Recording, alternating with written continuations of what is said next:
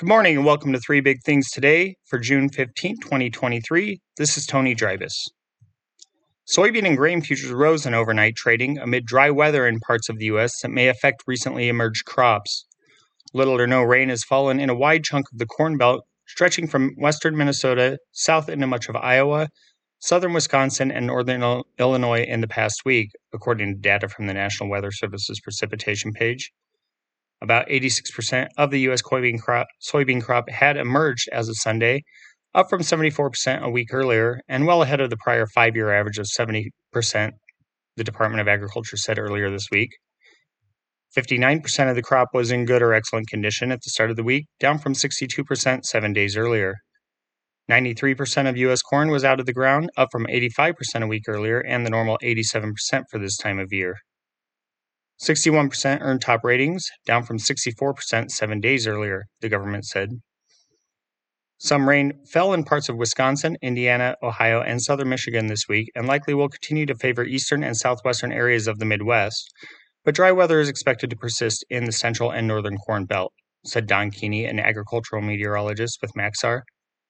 Rain is forecast in much of hard red winter wheat country, including parts of Nebraska, Kansas, Colorado, Oklahoma, and Texas, he said. Prices also may be getting a boost as dry weather in Argentina is expected through at least Sunday.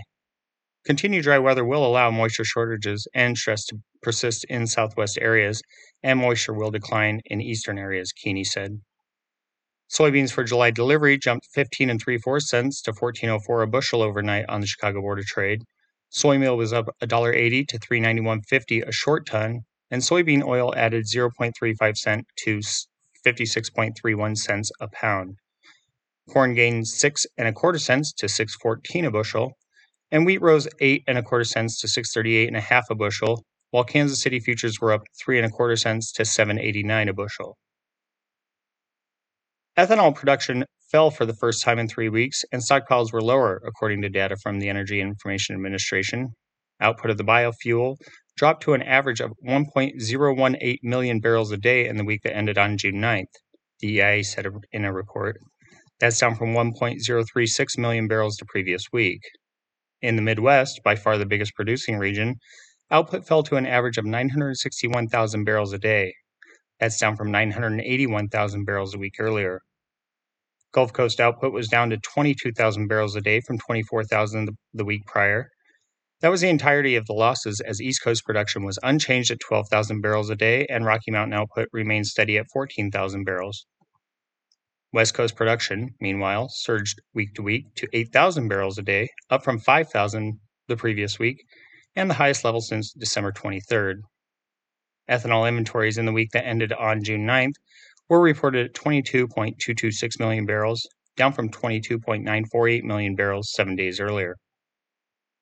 In weather, the entire states of Minnesota and Wisconsin are under air quality alerts this morning as smoke from wildfires continued to move east according to National Weather Service maps. Along the border separating the states, an alert will remain in effect until at least early tomorrow morning.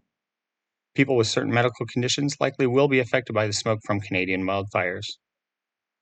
Thunderstorms are possible in the southern plains today and tonight, with some becoming severe. Large hail, strong winds, and potentially some tornadoes are forecast for parts of the Oklahoma and Texas panhandles today. More storms are possible Friday afternoon through Saturday night, with hail and damaging winds being the biggest risks. Be prepared for hail up to the size of baseballs and winds up to 80 miles an hour with the stronger storms, as well as medium risk for tornadoes, the agency said.